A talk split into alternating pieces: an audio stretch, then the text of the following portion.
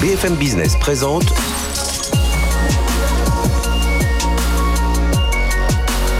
le magazine de l'accélération digitale. 01 Business avec Frédéric Simotel. Bonjour, bienvenue dans l'émission 01 Business. On va parler évidemment de digital, d'accélération numérique aujourd'hui. Dans un instant, je reçois, Philippe Roncati, c'est le président de Kindrill. Kindrill, voilà, c'est une marque à laquelle il va falloir vous habituer. Vous savez, c'est la spin-off d'IBM qui va s'occuper des, infrastructures. Justement, on va faire le point euh, avec lui. On recevra aussi Olivier Pichon, notre partenaire ServiceNow, pour parler euh, comment on onboard, comment on intègre les nouveaux euh, arrivants, les nouveaux employés dans les entreprises. On ira faire un tour en Chine où se déroule en ce moment l'événement Next Tech China avec Jean-Dominique Seval. Et puis on aura une start-up qui sera ici pour nous dire quelles sont les opportunités en Chine. Et puis deuxième partie d'émission. Et si on faisait un petit tour sur les réseaux sociaux, voir ce que vous pensez, c'est avec euh, Odoxa. Que pensez-vous des, fake news? Comment vous les traitez? Comment vous les intégrez aussi euh, dans votre stratégie? Et puis avec David Lacomblette de la Villa Numéris, on parlera des grands enjeux autour de la data, euh, de la souveraineté, de la transfrontiéralité des data. Est-ce que je l'ai bien dit? En tout cas, ce sera plus clair quand il sera là. Allez, on démarre, on est ensemble pendant une heure, c'est sur BFM Business. BFM Business, 01 Business. L'invité. Notre invité, Philippe Roncati, bonjour. Bonjour Frédéric. Vous êtes président de Kindrill, alors avec des Y, euh, faut pas les, faut pas les oublier. Kindrill France. Euh, on va beaucoup entendre parler de, cette marque dans les années à venir. Euh, on l'espère pour vous en tout cas, puisque c'est la spin-off d'IBM. Alors ça avait été annoncé il y a un an, en gros, voilà, en octobre 2020. Et puis là, ça y est, on commence à rentrer dans le processus. Je crois qu'au 3 novembre, ça y est, ce sera, ce sera officiel, c'est ça, Philippe? Alors la, la, société est créée depuis le 1er septembre. Oui. Et hum, le, split des actions euh, se fera le 3 novembre. Alors expliquez-nous. Alors première chose, euh, donc là on a la date officielle. Quel sera le périmètre de Kindrill Alors euh, comment donc il va y avoir une séparation? Alors, pas tout ce qu'IBM va garder encore 15-20% d'actions, c'est ça? 19,9% exactement, pour mhm. une durée déterminée. Euh, alors, pour revenir sur le périmètre, donc le périmètre d'activité de Kindrill. Euh, donc, Kindrill est issu de la scission des activités de services d'infrastructure d'IBM. IBM, oui. Et la mission de Kindrill est de créer, pour gérer, en modernisant et en sécurisant, pour une meilleure exploitation, les plateformes informatiques de nos clients. Alors, à, titre d'exemple, hein, euh, un de nos clients, le groupe Fnac Darty, qui prépare euh, le Black Friday, nous a demandé d'anticiper cette période particulière où il y aura des, pics d'activité et donc euh, d'avoir euh, la puissance informatique souhaitée pour, gérer ces pics d'activité. Mmh et, déjà, à peine né, déjà un géant, comme vous l'avez dit, comme c'est une spin-off d'IBM, on est déjà en chiffre d'affaires euh, au-delà de 19 milliards de dollars, 90 000 salariés, euh, vous avez 200, 250 data centers dans certains, euh, certains en France. Les clients aussi, c'est important, 4 000, 4, plus de 4000 clients. voilà, ça fait déjà pas mal, pas mal de choses engagées. Oui, on, a, on a trois grands marqueurs. Mm-hmm. ce, que vous venez de citer, c'est-à-dire un, un réel leadership, on fait partie des, principaux acteurs. Euh, et euh, de, une grosse expérience. Donc vous donniez dans ces chiffres, je vais vous donner d'autres chiffres pour compléter la, le, la connaissance de, de, Kindrill. On gère, on, sauvegarde 3,5 hexaoctets de données de nos clients.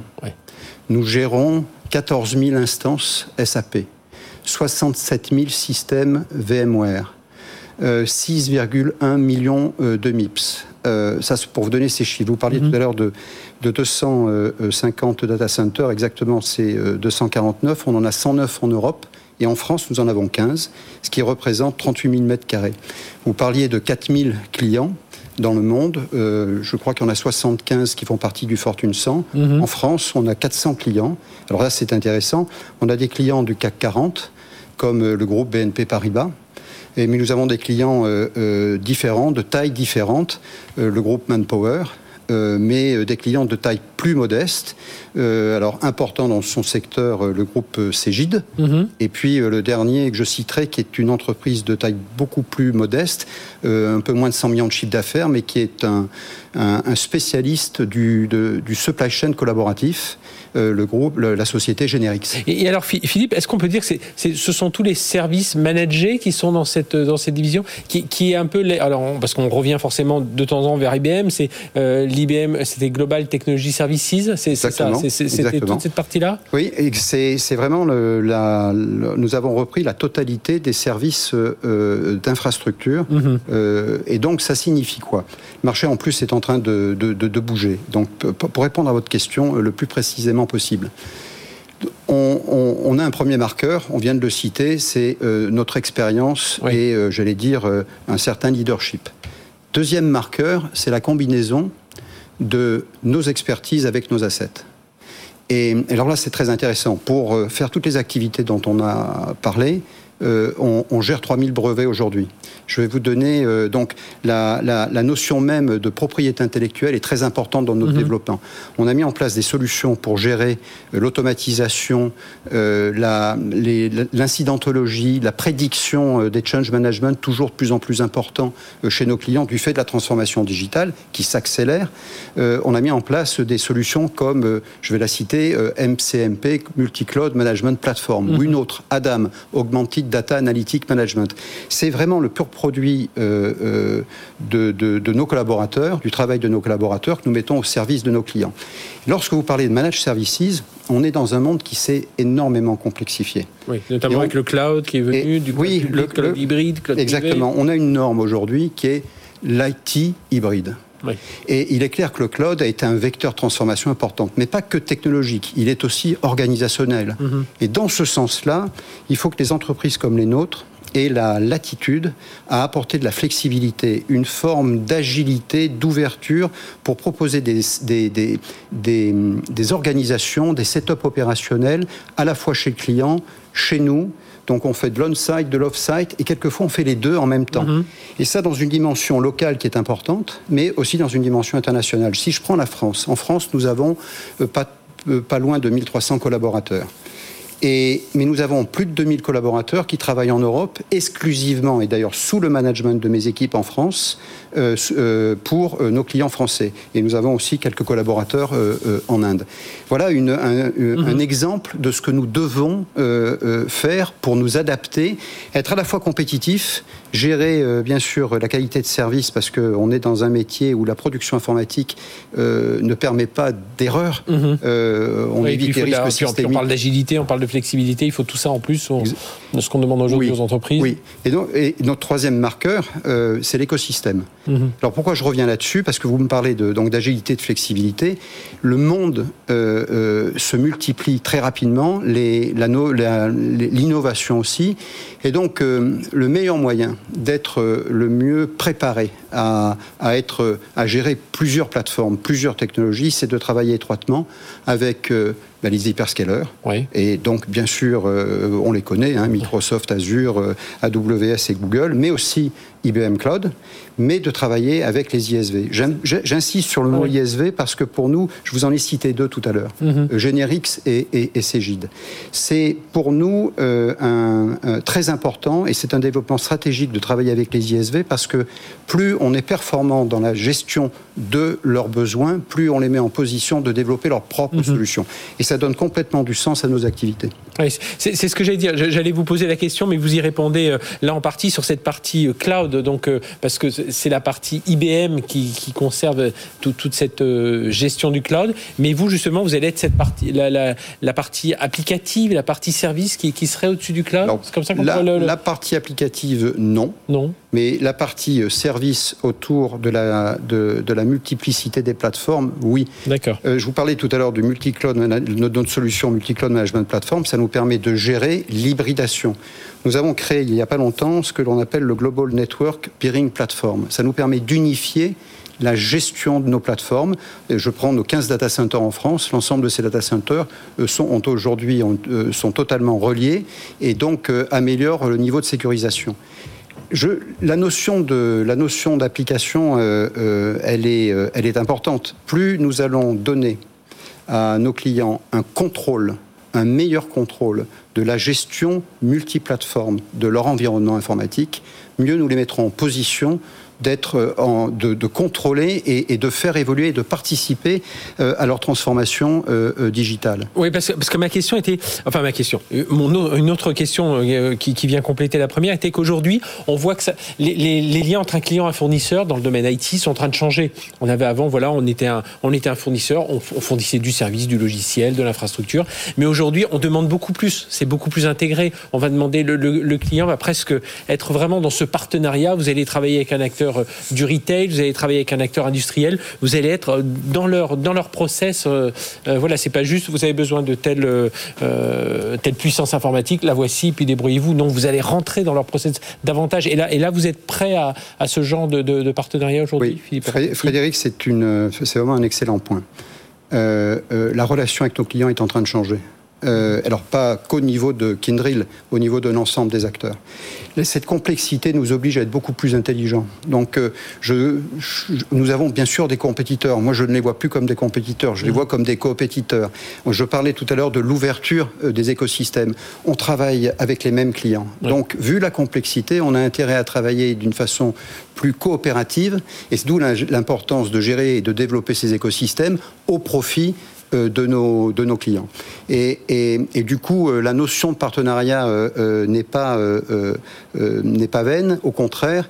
Et je, je, parlais des trois marqueurs que nous avions donc tout à l'heure. Hein, notre expérience, la, la, position de leadership que nous avons parmi d'autres leaders, mmh. bien sûr, cette combinaison de nos expertises et nos talents avec nos assets, cette ouverture sur les écosystèmes qui sera beaucoup plus forte que lorsque nous étions chez IBM, bien sûr, et ensuite les valeurs fondatrice de, euh, de Kindrill. Et notre chairman, euh, CEO euh, Martin Schroeter, a, a, a, beaucoup insisté que pour que l'ADN et que le, de, de, la nouvelle culture de Kindrill se développe, le faire sur trois valeurs. La confiance, la transparence et l'empathie, et aussi bien en interne qu'en externe. Et quand on parle de transparence, euh, c'est avec un état d'esprit de partenaire, un comportement de partenaire qu'on doit être transparent. Donc c'est, c'est, et c'est cette culture qu'il va falloir pousser, en tout cas, euh, oui. auprès des, des, collaborateurs. 90 000 et puis donc en euh, 1000, 1300 1000, Pas loin de 1300 francs. Alors vous me, ça me donne, euh, la, la, la, je les salue tous, d'ailleurs oui. comme tous nos clients,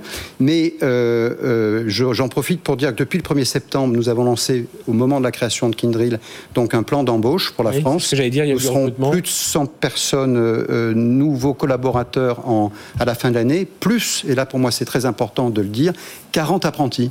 Et l'apprenti, c'est les apprentis. L'apprentissage, c'est la jeunesse, oui. et on a un rôle important à jouer en tant qu'entreprise. Qu et donc, je me fais un plaisir d'accueillir nos nouveaux euh, apprentis bah, à la fin de l'année. Et, et, encore plus dans l'univers dans de l'IT, on a besoin de ces apprentis pour avoir encore plus de compétences, de talents et de personnes formées autour de ces technologies. Merci Philippe Roncati, donc président de Kindrill France. Donc 3 novembre, hein, c'est ça, le, le, le ça y est, ça, ce sera un peu la, la, la, le, le, split. Et puis voilà, on va vous suivre, on vous suivra évidemment dans la, la progression voilà, d'une société comme, quand même solidement implantée aujourd'hui sur, sur, le marché. Merci d'être venu nous, nous, présenter Kindrill. Merci. Et puis bah, longue vie, hein, voilà, cette nouvelle marque, cette nouvelle euh, entreprise, mais euh, voilà, vous l'avez compris, pas totalement nouvelle, hein, vous la connaissez bien quand même. Merci d'avoir été avec nous. Et bien justement, tiens, les nouveaux collaborateurs, comment les onboarder? On va en parler tout de suite avec notre invité suivant. BFM Business, 01 Business. L'invité.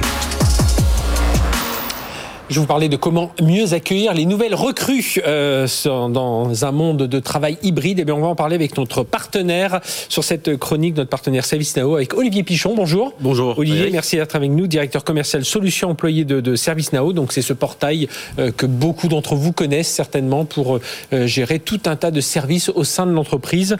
Euh, et nous-mêmes, voilà, bah, par hasard, on est mmh. aussi utilisateurs de ce, de ce portail. Alors, justement, euh, Olivier, pour parler, avant de parler vraiment comment on, on va accueillir ces, ces, nouvelles recrues qui arrivent dans, mhm. dans l'entreprise. On va rappeler, rien que pour vous, hein, c'est 5000, 5000 personnes qui, qui étaient en remote pendant, pendant le pendant Ah oui, tout à fait, on était tous en remote. en croissance accélérée. Accélérée. Moi, je suis arrivé aussi pendant la pandémie, donc je suis, j'ai utilisé la solution d'onboarding chez ServiceNow. Alors justement, quels sont les points cruciaux qu'une entreprise, là, de, les entreprises qui nous écoutent, ont, dû changer pour s'adapter euh, justement au travail hybride suite à, bah, suite à tout ça Alors, je dirais que le euh, travail hybride a été vraiment un révélateur. Mais déjà, les entreprises se sont déjà transformées avant. Mhm.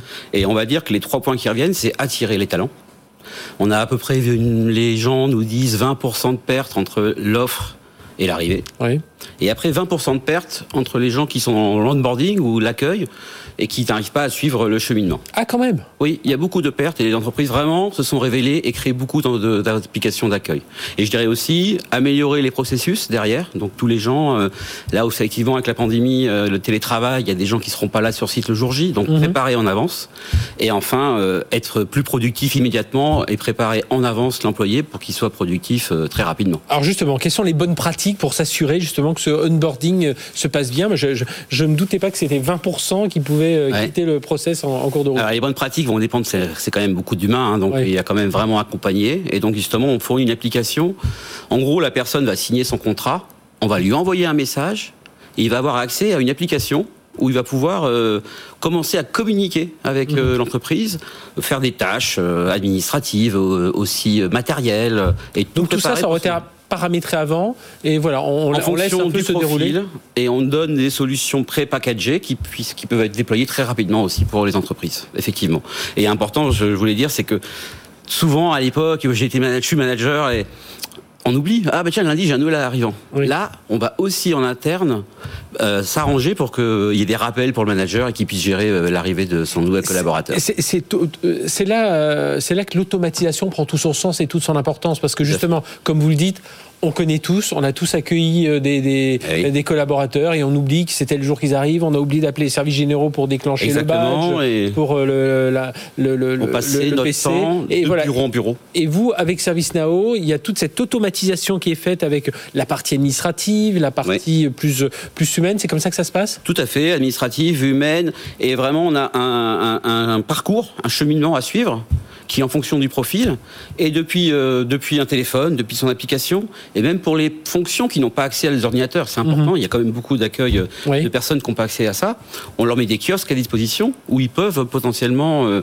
prendre en, le processus en cours. D'accord, donc ça, pour vous, ça va permettre cette fidélisation un peu, d'essayer de, de, réduire ces, ces 20% de pertes. Encore une fois, je suis, je suis assez surpris dans la, quand la partie onboarding et intégration, où on a, on a quand même 20% de, de, de pertes de perte. Et donc tout ça va permettre de créer cet effet de fidélisation dès le début, dès qu'on voilà, on commence à se connecter au portail. Et déjà, on fait un peu partie de notre J'irais même, même avant l'arrivée. Quoi. Je suis déjà en communication, je peux recevoir des messages. Après, je suis accompagné et je me sens serein.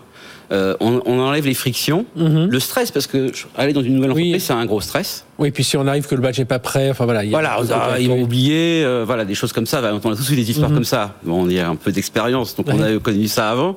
Et le fichier, soit, ou plutôt l'imprimé qu'on avait, qu'on cherchait le bureau, on n'osait pas aller voir la personne de la comptabilité, par exemple, je dis au hasard. Et ben là, maintenant, ça va être fait automatiquement. Et même pour la personne de la comptabilité, elle va pas forcément perdre du temps et elle va pouvoir euh, s'occuper euh, des choses importantes. Et alors, Olivier Pichon de, de, de ce qui est, ce qui est intéressant, c'est que ça va commencer, euh, on, on, entame déjà le process de rendre plus autonome les, collaborateurs aussi. ça, c'est important parce que c'est ce qu'on va leur demander par la suite. Ce qu'ils sont en train de vivre là, c'est ce qu'ils vont vivre ensuite au quotidien avec d'autres équipes. Alors évidemment, on revient sur site, donc il y aura euh, mm. tout le monde ne va pas vivre en télétravail, mais enfin, il y a quand même beaucoup d'entreprises qui sont dans ce mode hybride, voire dans un mode totalement distanciel. J'en connais quelques-unes qui se, qui se mm. lancent des champs euh, déjà, mais cette autonomie, il faut, euh, voilà, on, l'acquiert dès, dès, le, dès le, Avant l'arrivée, effectivement, on va l'acquérir, et puis après, petit à petit, on va donner le portail, accès au portail avec maintenant, une fois qu'il est entrer euh, la possibilité de gérer tout les différentes phases de vie en tant qu'employé. Donc l'arrivée, euh, la mutation, la mhm. promotion, le départ à la fin possible. Et donc euh, effectivement, d'accompagner ça et de rendre un processus très facile, accessible Et je pense surtout aux nouvelles générations qui aujourd'hui, euh, je parle à mes enfants encore hier, s'ils sont pas sur une application mobile, je pense pas qu'ils y accéderont. Oui, et puis il faut que ça aille vite, faut qu'on soit sûr, euh, qu'on n'ait pas des questions, qu'on n'ait pas, en plus, quand on arrive, on ne sait pas à qui, vers qui se tourner forcément Exactement. pour toutes les questions. Et on a des portails qui sont là pour ça. Bien, merci Olivier Pichon d'être venu nous parler de tout ça, directeur commercial solutions employés de ServiceNow, notre partenaire sur cette chronique. Voilà comment mieux vivre sa vie euh, au travail, comment euh, voilà être un peu quelque part son propre DRH. Euh, merci d'être venu tout ça. Allez, on part tout de suite en Chine. On va sur un événement Next Tech China. C'est tout de suite sur BFM Business. BFM Business, 01 Business. Les invités. Voilà, et on s'intéresse à la Chine où se déroule en ce moment même le Next, Next Tech China euh, by la French Tech, une semaine de conférences hein, sur tout un tas de sujets, le, euh, le retail, la santé, les smart cities, les green tech. D'ailleurs, c'est ces jours-ci. C'est du 11 au 15 octobre. il y a plus de 50 intervenants. Et puis le but, c'est de euh, parler de, à toutes ces, ces entreprises de la, du French Tech 120, du, du Green 20, d'être, de bien connaître le marché chinois. Alors, on va rejoindre dans un instant Jean-Dominique Seval, qui est directeur fondateur de Consulting et président de French Tech Pékin. Euh, et on va lui poser justement comment ça se passe. Et puis en plateau, nous avons avec nous Hubert Michaudet. Bonjour. Bonjour. Hubert, merci d'être avec nous, cofondateur d'Urban Canopé. Urban Canopé, vous concevez, voilà, vous, vous verdissez, vous rafraîchissez les villes, c'est ça? C'est comme ça que je peux définir euh, Urban Canopé? On végétalise en fait les villes, il faut les végétaliser massivement pour pouvoir justement les rafraîchir. Et, donc, et nous, on utilise des solutions de rupture qui vont permettre de planter partout où on ne peut pas planter d'arbres au sol comme sur les toitures ou les façades. Oui, on est toujours surpris de voir euh, au milieu d'un trottoir, voilà, trois arbres qui poussent et pourtant ça, pousse. On va, en reparler avec vous et puis on va surtout parler de pourquoi euh, la Chine vous intéresse. Euh, Jean-Dominique Seval, bonjour.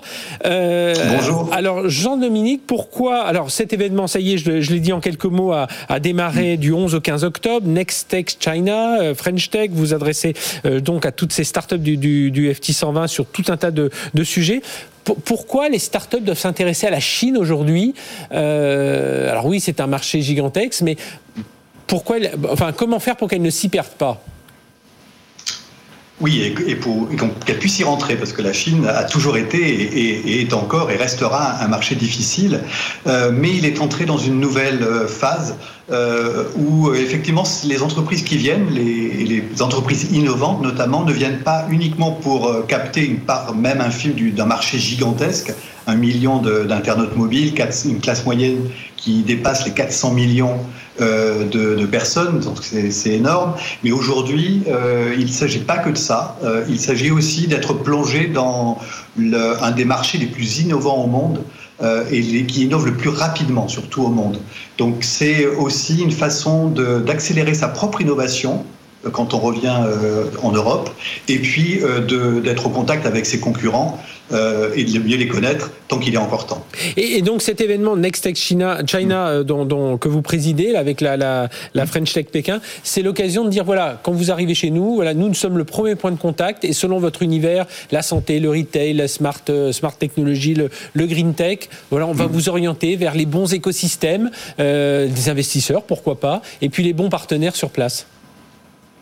Oui, les, partenaires, c'est essentiel euh, en Chine. Alors, c'est un événement qui est national, China, comme, euh, comme vous l'avez mhm. dit, mais euh, qui est, et du coup qui est organisé par les trois hubs de French Tech de Chine, que sont Shanghai, Hong Kong, Shenzhen et Pékin. Donc on mm. porte ensemble cet événement avec notamment euh, le président de Eric euh, Deltour et Grégory Prudomo, euh, qui, avec qui on a monté l'événement et toute une équipe de bénévoles assez incroyable parce que c'est une semaine complète, c'est complètement en multiplex entre Paris, Shanghai et Pékin, c'est une gageure, mais c'est le prix à payer pour euh, faire passer l'information. Ça fait deux ans, en raison de la pandémie, qu'il euh, a été difficile de faire passer de l'information, alors que le marché chinois, lui, continue à progresser à la même vitesse. Donc il y avait un peu, pas une urgence, mais il y avait un besoin de tenir au courant et d'informer pour préparer les startups qui le souhaitent évidemment, toutes ne le, souhaitent pas, mais celles mhm. qui sont prêtes, qui ont un business model, un produit ou un service très innovant et qui ont une chance de percer sur le marché chinois. Oui, parce qu'il y, y, a de la place, même si mhm. le marché chinois est très innovant, les entreprises chinoises sont,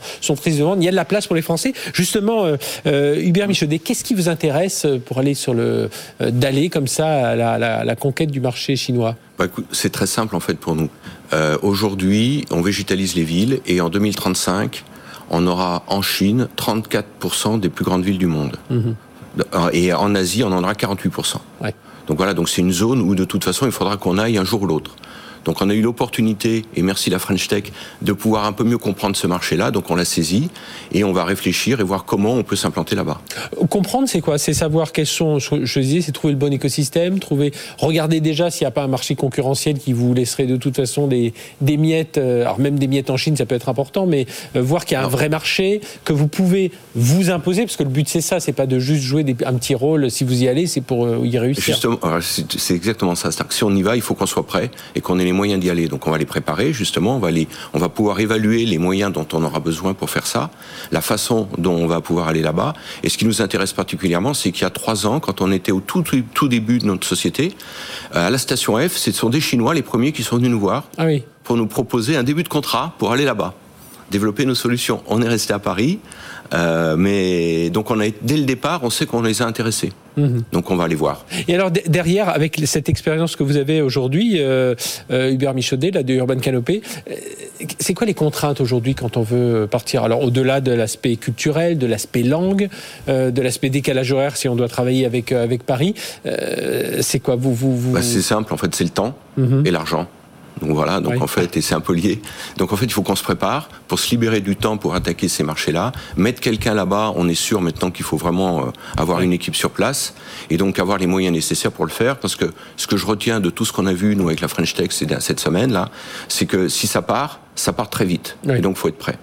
C'est ça, le euh, Jean-Dominique Seval, c'est la, la, la, vitesse, l'agilité. il faut être agile, rapide sur, sur ces marchés-là. Il faut vite répondre aux, aux, demandes chinoises pour, euh, bah, pour avancer et montrer qu'on qu'on peut être compétitif et qu'on peut les accompagner. Exactement. Alors, et c'est peu de le dire. C'est-à-dire, euh, la rapidité ici, c'est phénoménal. il faut y vivre pour comprendre que c'est c'est un, un, un, enjeu mais majeur. Euh, tout va très très vite euh, et à tous les niveaux. C'est de la R&D jusqu'au go-to-market, jusqu'à la livraison des produits, à l'exigence des clients qui est mais sans commune mesure avec ce quand on dit que le client est au centre du, du système en Chine, c'est vrai. Euh, voilà, mhm. il faut quand on commande sur Taobao l'équivalent de l'Amazon chinois, on, on a, il faut le produit, le fournisseur doit répondre en 20 secondes. Et, et, Sinon, il se fait sortir de la plateforme. Donc c'est un exemple pour la, de, pour la vitesse, quoi et, Et Jean-Dominique, quand on entend, quand on a notre regard d'occidental, de, français sur, sur la Chine, on voit, alors c'est se joue à un autre niveau, hein, les, les, les, les, blocages, une certaine reprise en main de, certaines grandes, grandes boîtes tech. Alors on est dans un, autre niveau à la fois économique et à la fois politique. Mais est-ce que ça, ça, euh, ça pose pas quelques craintes un peu pour ceux qui veulent aller s'établir là-bas en disant oui quand même, euh, le hmm. régime n'est pas le même et euh, si je grossis vite, trop vite et trop trop grand, je peux me retrouver un jour un peu coincé Bien sûr, tous ces paramètres sont à, prendre euh, très très très sérieusement en compte euh, pour bien définir euh, la place qu'on va occuper et la, façon dont on va pouvoir durer sur le marché. Parce que c'est pas le tout d'entrer en Chine, il faut pouvoir durer. et il faut durer dans un marché qui change très vite et où la, la, demande change très vite et où la régulation peut changer très rapidement aussi. Donc tout ça, ça demande une vigilance et une adaptation permanente de sa position. C'est pas parce qu'on est rentré qu'on a eu un premier succès que ça va continuer. Il faut changer, il faut, pivoter presque tous les, tous les ans. Quoi. il faut s'adapter à une vitesse hallucinante. Mais euh, si on y arrive, c'est un atout mais incroyable pour sa propre position en Europe et dans le monde en fait. Parce que toute cette euh, connaissance et cette capacité à se développer rapidement, va bénéficier à l'ensemble de la, de, de, la compagnie ou du groupe. Hubert Michaudet, j'imagine que vous, vous confirmez là, cette, euh, voilà, pivoter un peu tout. j'imagine, en fait, c'est ce qu'ils nous disent, parce que nous, on n'y est pas allé encore, hein, on découvre tout ça, donc on s'apprête à, pouvoir faire tout ça, et on pense que nous, on va se développer avec des partenariats sur place, mhm. des systèmes de licence d'exploitation de la marque et du savoir-faire, justement. Il y a ce lien de confiance. Ce, lien de confiance. Qu'est-ce que ça vous inspire justement quand vous entendez ce dont je venais de parler, cette euh, bon voilà un gouvernement quand même bien présent, euh, une culture qui est différente? Vous dites allez, il faut quand même qu'on tente le coup. Ah bah, il faut qu'on tente le coup, c'est sûr. Parce que, euh, comme je vous l'ai dit tout à l'heure, c'est 38% du, des, des, grandes villes du monde qui vont être là-bas en 2035. Mhm. donc, on ne peut pas ne pas y être, de toute façon. Voilà. Donc, il faut qu'on y soit. La question, c'est comment. Donc c'est ce, ce qu'on ce prépare en ce moment, notamment avec avec Jean-Dominique. Et, et, ce lien de confiance qui doit être, ensuite être instauré avec les, les partenaires chinois dans les deux sens. Hein. Alors justement, on a commencé nous à faire le même système de, de licence d'exploitation et de la marque en Australie. Donc c'est un début pour justement voir comment ça mhm. se passe, s'entraîner, voir comment ça. Se... On a des discussions avec des pays, en fait, des entrepreneurs africains pour faire la même chose, des entrepreneurs aussi euh, aux Émirats. Et donc après, on, devrait être prêt pour pouvoir aller là-bas un peu plus fort avec un peu plus d'expérience. Bah, c'est tout, le mal qu'on vous souhaite. Une dernière question, Jean-Dominique Seval. Euh, à Pékin, les, Français ont plutôt une bonne image, non? C'est toujours l'impression, au-delà au des marques connues, euh, mais les Français entrepreneurs ont plutôt une bonne image? Oui, on a une image qui est à, plusieurs, euh, plusieurs niveaux. On a une image liée à notre histoire et avec des produits phares, des grandes marques, euh, du luxe, de l'alimentation, etc. Et puis une image liée à la technologie euh, qui, est reconnue et, toute la, stratégie de la French Tech de faire reconnaître la marque et la, la compétence des ingénieurs français est, est, une formidable exposition en fait et porte-drapeau pour les startups qui souhaitent arriver. Et puis je rajouterai que pour Urban Canopy, c'est un enjeu majeur parce que la Chine est en train aussi de basculer, euh, ce qui est majeur pour l'économie chinoise, transition énergétique, dans un monde plus vert, et avec des, points de passage. C'est déjà, il y a encore beaucoup de charbon, il y a un pic euh, euh, d'émissions carbone qui est annoncé à 2035, mais en même temps, c'est le plus, c'est 35% du parc photovoltaïque mondial, et, la transition verte est, est déjà engagée avec des clients d'ailleurs euh, je parlais de ces 400 millions de la classe moyenne chinoise qui consomment de manière effrénée, commencent à intégrer une partie responsable dans leur, euh, dans leur consommation. Donc tout ça est un mouvement où les sociétés comme Urban Canopy sont vraiment euh, dans le bon rythme et au bon moment. Eh bien, merci Jean-Dominique Seval, donc directeur fondateur de Soon Consulting président de la French Tech Pékin et donc l'organisation de la Next Tech China. C'est du 11 au 15 octobre sur tout un tas de, sujets, le retail, la santé, les smart cities, les green tech. Et on le voit, des opportunités sur le marché chinois. Vous êtes la porte d'entrée un peu de, ce marché, Jean-Dominique. Merci d'avoir été avec nous. Hubert Michaudet, ben, on va vous laisser partir. Ça y est, euh, vous envolez vers la Chine en vous souhaitant le, meilleur pour Urban Canopé. Et visiblement, oui, il y a un gros potentiel. Hein. On va essayer. En tout cas, on va tout faire pour. Et puis, on reviendra vous voir quand on sera là-bas. Ah ben, on ira même vous voir là-bas. Super. Merci. Merci à tous les deux. Allez, on marque une courte pause. On se retrouve juste après. On va parler des réseaux sociaux et puis on parlera aussi des, de la data. Tiens, ça c'est un sujet important qui intéresse à la fois tiens, sur le marché chinois. On aurait pu aussi en parler. Allez, c'est tout de suite sur BFM Business. BFM Business présente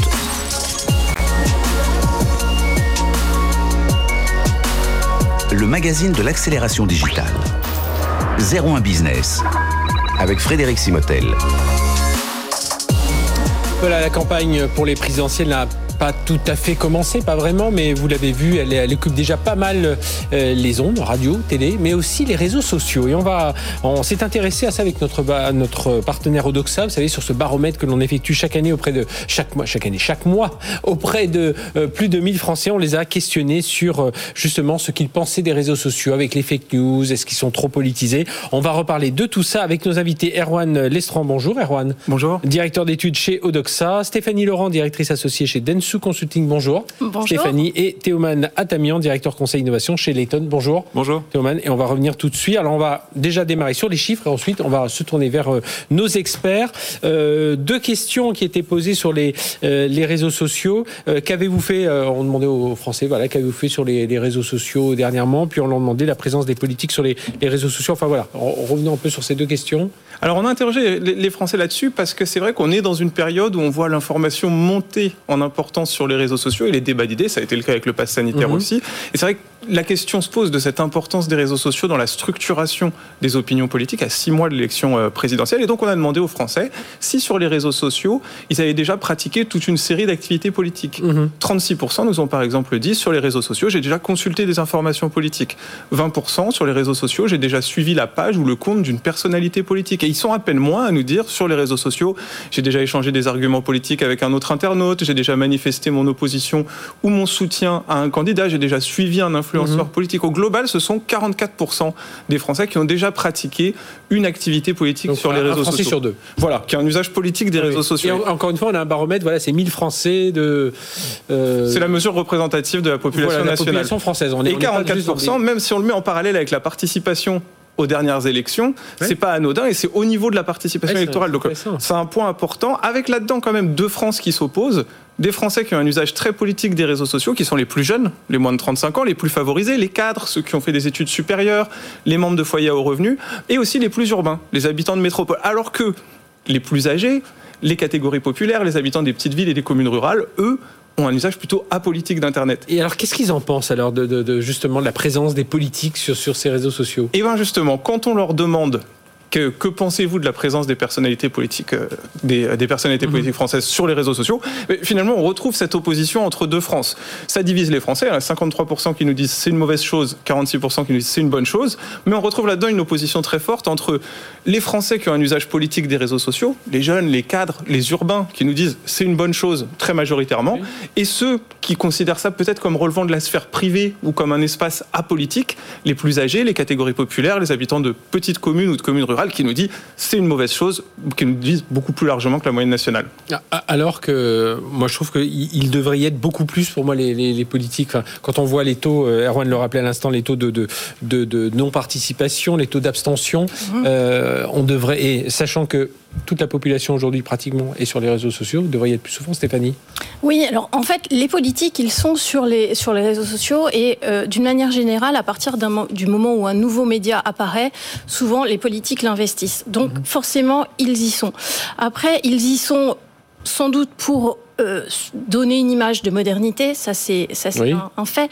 Euh, ils y sont aussi euh, pour pour cibler les plus jeunes, parce que on regardait, hein, les études le disent. Finalement, les 18-24 ans, il y en a 50% qui s'informent sur les réseaux sociaux. Donc pour cibler les jeunes, euh, ce canal-là est, intéressant. Sauf qu'il y a, y a aussi un, euh, un, effet boomerang qui peut se produire, c'est que euh, les jeunes peuvent percevoir la présence des politiques sur les réseaux, sur les réseaux sociaux comme une, un risque, en tout cas, d'instrumentalisation.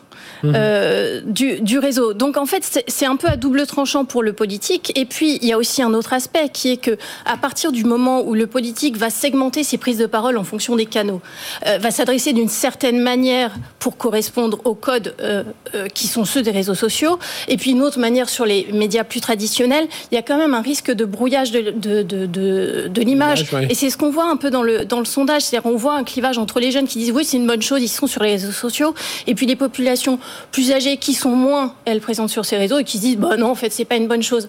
Mais, euh, c'est normal. Est-ce que, ça ne veut pas dire que les politiques, ils sont encore un peu, euh, ils n'ont pas de stratégie euh, suffisamment forte? Enfin, ils ont besoin encore de s'aguerrir sur ces réseaux sociaux pour justement ne pas tomber dans les travers que vient de nous décrire Stéphanie. Il y a probablement, probablement, pardon, une stratégie à affiner et à mmh. affirmer entre guillemets. il suffit de voir les réactions qu'ont suscité l'intervention d'Emmanuel Macron sur YouTube il y, a, il, y a, quelques mois pour une population malgré tout qui était, qui a finalement été touchée. Oui, oui, ils l'ont vu. Voilà, si on, si on en regarde en fait le, la, les, conséquences. Ce que je trouve intéressant moi, c'est également de regarder. Euh, je trouvais assez intéressant de regarder ce clivage, c'est-à-dire entre ceux qui euh, font de la politique entre guillemets, consomment de la politique sur les réseaux sociaux et ceux qui ne le font pas. Ce clivage vers les plus jeunes, vers les populations qui sont plutôt urbains, vers les mhm. populations qui sont plutôt cadres, c'est le même clivage qu'on observe lorsqu'on les questionne sur des problématiques de euh, robotique, de progrès technologique, etc. Et donc, je trouve ça assez intéressant. Ça dénote probablement en fait une, une, une tendance de fond qui va probablement s'accentuer avec le temps, puisque ce sont les populations qui demain seront probablement les plus actives. Et puis également, moi, la question que je me pose, c'est finalement, qu'est-ce que ça change au niveau, au niveau de, du discours politique et au niveau de la mhm. politique au, sens large? On va parler euh, juste après des fake news, mais avant même de parler des fake news, le fonctionnement même en fait des, des réseaux sociaux. Euh, peut constituer une forme de danger pour la démocratie. Euh, pour trois raisons principales. Le premier, c'est que la parole est donnée à tous sans aucune euh, filtre, sans aucun filtre, sans aucune mhm. vérification, etc. Donc ça, c'est un, un, premier risque. Le deuxième risque qu'on a là-dessus, c'est que ça crée un biais et une polarisation assez forte finalement, puisque on est principalement connecté sur les réseaux sociaux à des personnes qui ont Oui, et on voit, hein, dès qu'il y a une polémique sur un point, on, on se concentrer. Et on dit, mais on a parlé que de ça. Bah oui, mais Exactement. on s'est concentré. Là. Et on, on, récupère des contenus qui sont principalement, qui viennent conforter finalement les, nos opinions. Et donc, on est beaucoup moins confronté aux contenus qui sont contre nos opinions. Et le troisième point, c'est la persistance. C'est-à-dire que lorsqu'on publie quelque chose sur un réseau social, contrairement euh, euh, à, un discours politique ou autre, eh bien ça va rester sur le réseau social, ça va être réexploité mhm. euh, et, ça pourra éventuellement être repris beaucoup plus tard hors contexte. Alors justement, quand on regarde ce contenu, il y a des questions ont été posées sur les fake news complotistes. Erwan Estran, quelle, quelle question a posé Odoxa et à ces Français? Qu'est-ce qu'ils ont répondu? On a demandé un peu ce qui, comment ils voyaient les choses sur la place des fake news et du complotisme sur les réseaux sociaux. Et ce qui apparaît, c'est que le problème est très important pour les Français. Ils sont plus de 80% à nous dire c'est un phénomène très répandu sur les réseaux sociaux, les fake news et le complotisme. Mhm. Sur les paradoxes français où ils sont beaucoup à avoir une activité politique sur les réseaux sociaux, mais en même temps beaucoup à penser que le, les fake news ils sont euh, très répandus. Mais ça dit toute la nécessité de lutter contre les fake news, mhm. sachant qu'en plus ils sont 7 sur 10 à nous dire le gouvernement n'est pas suffisamment engagé dans la lutte contre les fake news et le complotisme, et aussi 7 sur 10 à nous dire les plateformes de, fake, de réseaux sociaux ne sont pas assez engagés pour lutter contre les fake news. Donc, mhm. et je pense qu'ils font plus euh, attention quand ils jugent les, les acteurs aux résultats qu'aux moyens, parce que l'État a mis en place une loi contre la manipulation de l'information, les plateformes mettent en place du fact-checking, mais finalement, ce que veulent les Français, probablement, c'est du résultat, et ils sont 7 sur 10 à, en attendre fortement. Et, d'ailleurs, dans les solutions euh, qu'on leur a demandé, euh, quelles, sont les quelles sanctions vous verrez contre les producteurs de fake news, hein, c'est développer, euh, développer l'éducation aux médias, enfin voilà, il y, y, a des idées assez claires aussi dans, dans ce domaine. Absolument, mais des attentes d'intervention assez diverses, à la fois de l'éducation aux médias, mhm. à la fois la, la sanction, c'est-à-dire suspendre les plateformes qui sont pas assez réactives quand il y a des contenus euh, litigieux, suspendre les comptes qui diffusent répétitivement des fake news, mais aussi de la surveillance, faire du tracking permanent pour repérer les comptes qui émettent des, signaler fake news, mais aussi permettre aux utilisateurs eux-mêmes de signaler des, contenus litigieux. Donc euh, de l'éducation, de la surveillance et en même temps de la sanction pour euh, réussir à lutter efficacement contre les fake news, qui est un problème très important dans l'esprit des Français. Oui, c'est un, souci. Oui, mais j'allais dire, ils ont, ils ont raison parce qu'en fait, la, réponse, enfin, la lutte, elle doit passer par une réponse globale. Mhm. On peut pas euh, laisser fonctionner. Voilà, on peut pas laisser dans les mains des plateformes la seule décision de couper un compte. On l'a vu en mois de janvier quand ils ont coupé, Twitter a coupé le, compte de Donald Trump. Euh, il y a eu des questions qui sont arrivées en se disant mais est-ce que finalement une entreprise privée peut couper euh, comme ça le micro, si je puis dire, euh, du président des, États-Unis? Donc en fait, il faut mettre des règles du jeu qui soient claires, partagées par, euh, par tous euh, et, et, et, on ne peut pas s'attendre, enfin on peut pas demander tout aux plateformes, on ne peut pas demander tout euh, aux législatifs non plus. Et puis l'utilisateur a aussi sa part de, responsabilité. Mhm. L'usager doit aussi avoir les capacités de s'autoréguler, soit parce que le, sur les plateformes il a le moyen de signaler une fake news, mais aussi par l'éducation. Et Moi, je pense que c'est là, c'est ce qu'il faut le plus creuser. C'est ça, c'est l'éducation que ça peut se faire dès l'école en disant attention, ce que vous voyez sur, enfin ça paraît tout bête, mais ce que vous voyez sur Internet c'est pas. Il y, a plusieurs moyens de le faire. En fait, là où vous avez raison, c'est que euh, la lutte contre les fake news, c'est un peu une lutte contre contre la montre. On en parlait, on disait finalement, on court tout le temps après après le truc parce que euh, l'information, elle se divise très vite. Il y a une quantité astronomique d'informations et en fait, on est baigné dedans et on mhm. et on est perdu. Donc, de se dire, ok, il faut lutter pour essayer, euh, voilà, de, de, limiter la diffusion, c'est une bonne chose, mais de dire, on va apprendre ou réapprendre aux plus jeunes à euh, identifier euh, ce qu'est une information euh, fiable, à aller chercher, à s'interroger sur la source, mais aussi à passer par des ateliers dans les lycées où en fait on va pas leur parler des fake news parce que on pourrait mhm. du coup les amener à regarder quelque chose à côté d'un sujet auquel ils n'ont pas été exposés, mais on va par exemple dans des ateliers leur demander de construire un reportage sur un sujet en leur disant voilà vous allez le construire de telle manière à convaincre euh, le, public. Et puis, euh, en fait, en faisant ce travail-là, ils vont utiliser les leviers qui sont ceux utilisés euh, pour construire une fake news, comme de la manipulation de l'image, la manipulation de l'information, et ils vont prendre conscience de comment sont construites les fake news. c'est ça, c'est d'éducation avant tout? Alors il y a de l'éducation évidemment, ça construit le socle de, de la société qui reçoit en fait ces aussi, on dit de la sanction peut-être. La sanction c'en est une autre. Moi je me demande également dans quelle mesure la technologie a sa place là-dedans et en mhm. réalité je pense qu'elle a une vraie place dans cette mhm. dans cette lutte contre les fake news. Donc c'est-à-dire une intelligence artificielle notamment qui va aller chercher les, termes. Exactement, possiblement. Et en fait le, le, avant même de, de, chercher de parler de solutions, euh, regardons l'ampleur déjà du, du sujet. Euh, il y a eu énormément d'études euh, récentes sur le, la diffusion des fake news, leur capacité à toucher le public. Ce qu'il faut simplement retenir de ces études, c'est globalement une fake news c'est partagé 70% plus qu'une vraie news. Mhm. C'est assez intéressant. Et également, ça touche pour aller toucher jusqu'à 1500 personnes, ça va six fois plus vite qu'une vraie news. Donc ce sont des contenus qui génèrent énormément d'engagement. Et donc par nature, un réseau social va avoir tendance à favoriser ce genre de, ce genre de contenu. Oui, parce que son côté business, c'est que ça y ait de plus en plus de... Ok, de l'engagement, exactement. Qui, Et donc derrière ça, derrière ça, forcément, une, partie de la solution sera technologique. Vous avez évoqué l'IA, qui peut effectivement aller chercher euh, dans quelle mesure le contenu est plausible, éventuellement le connecter avec des sources externes. Mhm. euh, IA, machine learning, etc., avec des moteurs en fait auto-apprenants. D'autant plus lorsqu'on commence à tendre maintenant vers... Euh, euh, ce qu'on appelle du deepfake. Euh, on a tous vu cette vidéo d'Obama qui, disait des choses invraisemblables euh, avec la voix mhm. d'un imitateur. Et en fait, ce type de contenu risque d'arriver avec l'impact que ça pourrait avoir sur une élection présidentielle. on peut imaginer également la blockchain comme, une, comme un support pour valider mhm. en fait les sources et le passage, le passage de l'information. Et puis tout ça évidemment sur un socle qui pourrait être basé sur l'ordinateur quantique qui peut permettre de paralléliser énormément d'opérations de, de vérification. Et c'est une voie dans laquelle il faut investir parce que les, personnes en fait qui sont euh, à l'origine de ces fake news vont utiliser, utilisent probablement déjà en fait ces technologies pour mhm. favoriser la diffusion de leurs informations. Donc on est, euh, comme, comme vous disiez tout à l'heure, euh, dans une lutte contre, contre la montre. Euh, et heureusement, alors en France, on a un système de, de, de, financement de ce type de travaux qui est extrêmement intéressant, extrêmement fort. Crédit impôt recherche, plein de subventions, mhm. etc. Euh, ce qui est surtout important, c'est que les entreprises, petites et grandes, se saisissent en fait de ce sujet pour en faire un vrai programme finalement de, de R&D et d'innovation. Et même par rapport à elles, parce qu'aujourd'hui c'est l'opinion publique, mais on peut très bien s'attaquer à des entreprises et, ça, et on le voit déjà dans le domaine du vert, enfin du green. Il y a, beaucoup de choses qui, sont faites.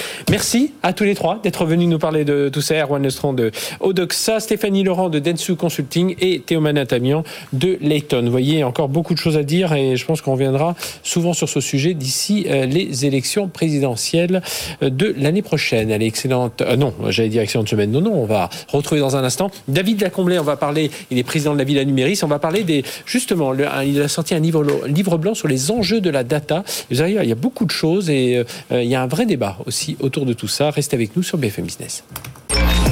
BFM Business, 01 Business. L'invité.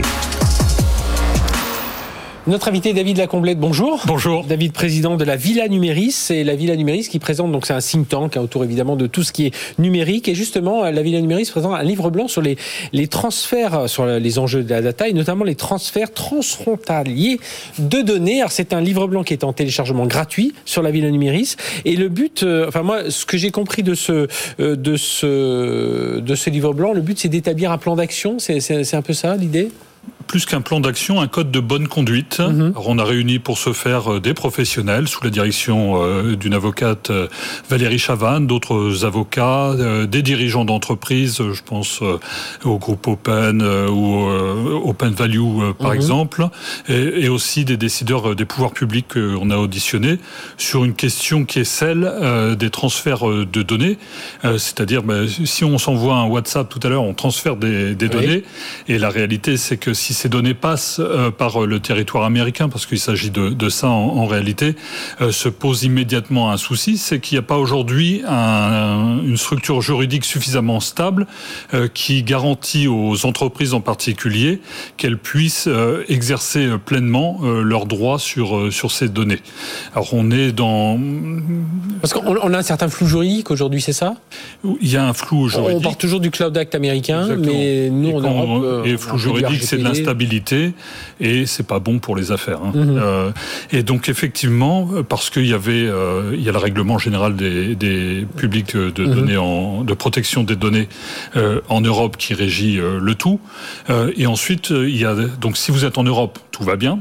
Et après, il y a des États dits en adéquation avec lesquels vous pouvez avoir des échanges. Mhm. Les États-Unis faisaient partie des États avec lesquels on pouvait avoir des échanges, sauf que les accords euh, Safe Harbor, euh, Privacy Shield ont été euh, cassés à deux reprises parce qu'un activiste, mhm. Max Schrem, avait porté plainte, moyennant quoi ces accords ont été cassés? Et aujourd'hui, vous avez ce flou qui fait que les entreprises ne savent pas vraiment à quel sein se vouer. Moi, moi j'entendais une fois, c'était une marque de, enfin une fois, c'est quelques jours, une marque de luxe qui me disait, ben voilà, nous on a eu un exemple avec une cliente chinoise qui a acheté en France, donc elle, a fait partie de la base de données euh, française, et en se connectant sur leur site depuis quand elle est rentrée en Chine, elle a modifié son adresse et dit, et là, à qui appartiennent les données? Enfin, Voilà, un vrai. Est-ce que nous, on avait le droit de récupérer ces données avec sa nouvelle adresse? Mais euh, c'était, elle l'a fait depuis le territoire chinois. Enfin, on voit tous ces enjeux. Et c'est ce que vous essayez de, dénouer un peu, notamment dans ce livre blanc. Euh. Et là, on est sur un exemple marchand qui ne prête pas à conséquence, euh, me semble-t-il. Mhm. Non, c'est pour ça que je euh, prenais cet exemple tout simple, parce qu'on comprend tout de suite, ah oui, quels sont les enjeux oui. Vous avez des domaines plus sensibles en matière de défense militaire, en matière de santé, et effectivement, les patients européens ont peut-être pas forcément envie d'avoir toutes leurs données hébergées sur un autre continent, avec des législations locales qui font que des agences de renseignement peuvent aller regarder euh, dans mhm. euh, les chambres de Claude ce qui s'y passe. Et c'est bien euh, ce qui avait permis de casser ces accords commerciaux. Or, c'est pour ça que déjà on a analysé l'existant et proposé des, solutions et des solutions technologiques qui permettent demain aux entreprises européennes bah, de mieux se protéger et d'être peut-être un peu plus souveraines dans leurs choix technologiques et économique. Parce que c'est ce qu'on va retrouver dans ce, dans ce livre blanc. Hein. C'est, on, on, décrypte un peu tous les aspects réglementaires, alors réglementaires technologiques, réglementaires euh, politiques. Euh, voilà, pour une entreprise qui, qui va. Enfin, pour bien comprendre comment ça se passe, dans ce livre blanc, c'est ce qu'on y découvre. Hein. Euh, d'où aussi les manœuvres en matière de, de cloud aujourd'hui. Quand on parle de cloud de confiance, ce sont bien des entreprises qui demain veulent proposer des solutions 100% européenne euh, à des entreprises européennes pour leur éviter de se retrouver euh, dans cette incertitude à avoir des données qui seraient hébergées sur, euh, sur d'autres continents. Et pour ce faire, effectivement, il y a un certain nombre de solutions. Une des solutions, et ce sont celles qui ont été annoncées récemment, c'est ce qu'on appelle les licences, où vous avez des acteurs européens qui nouent des accords avec des acteurs américains qui s'engagent à finalement donner, du, du moins mmh. vendre leurs solutions. C'est Workplace de Google, c'est Office 365 de Microsoft, et ces entreprises américaines euh, disent qu'elles vont développer euh, ces outils sur le territoire européen, dans des clouds européens, en partenariat avec des acteurs français, en l'occurrence Thales, avec euh, Google, Thales, Microsoft avec Capgemini mhm. et, Orange, tel que ça avait été annoncé au printemps dernier, une société qui s'appelle Bleu. Oui. Et, alors justement, il y, a parce que tout ça, on l'a vu, que ce soit Bleu, que ce soit le Google Thales, on part sur 2023 parce que le temps d'avoir les certifications et tout ça. Et, là, aujourd'hui, on a des vrais enjeux aussi de euh, court terme, long terme. On en parle dans, ce livre blanc un peu de dire voilà comment on réagit à court terme, comment on se projette euh, sur du plus long terme. ces accords avec des big tech américaines euh, résolvent le problème juridique, mhm. mais ne résolvent pas le problème de dépendance. Puisqu'en réalité, vous continuez à les payer. Et il faut bien voir qu'en Europe, on est sur cette règle des trois tiers. Au cours des trois dernières années, le chiffre d'affaires du cloud a été multiplié par 3. On est à 50 milliards mhm. d'euros aujourd'hui sur notre continent et que deux tiers euh, de cette masse est opéré par trois opérateurs majeurs que sont Microsoft, euh, que sont Amazon et euh, que sont Google. Donc vous n'avez pas beaucoup résolu ce problème et cette, retirer les taux d'une certaine forme de, mhm. de, dépendance. Et c'est pour ça qu'effectivement on trace aussi d'autres de voies dans, dans ce rapport. Une qui est ce qu'on appelle le chiffrement, c'est-à-dire euh, on échange des données, euh, mais j'ai une clé au départ et vous, vous l'avez à l'arrivée, et donc seuls ceux qui ont cette clé peuvent euh, échanger. Aujourd'hui, c'est suffisamment sûr pour se dire qu'il faut plusieurs dizaines d'années pour euh, la casser mhm. et donc d'être sûr, mais rien ne dit que d'ici euh, quelques années, on y arrivera en quelques minutes. Donc c'est une solution qui peut être provisoire. Et après, on élabore aussi une troisième voie qui est celle de l'anonymisation profonde. Là, on rentre dans des statistiques puisqu'on échange des données dont on ne peut pas dire et les associer à qui que ce soit avec là aussi des mhm. biais, puisqu'on rentre sur de la statistique, et vous verrez dans le rapport, on a quelques exemples assez saisissants qui font que malgré tout, en recoupant des bases de données, on arrive assez vite à cibler des personnes, d'où la nécessité de les rendre le plus anonymes possible. Hein. Eh bien, merci David Lacombe d'être venu nous parler de ce livre blanc sur les transferts transfrontaliers de données. Voilà, il faut réussir à le, euh, à le dire. Mais en tout cas, c'est un, sujet suffisamment important que vous soyez, même vous l'avez vu, le petit exemple que j'ai donné, c'est dans le, c'est dans le retail. Hein. même si vous êtes une entreprise dans ce domaine, vous y êtes certainement confronté. Et puis, il faut agir vite. Hein. et ça, c'est un, un, autre souci aujourd'hui. Merci de nous avoir suivis. On se retrouve la semaine prochaine. Même, même lieu, même endroit. Le livre blanc, je l'ai pas dit, c'est, enfin, je le redis à nouveau, c'est sur la ville à numérique. C'est en téléchargement Allez, excellente semaine sur BFM Business. BFM Business, 01 Business, le magazine de l'accélération digitale.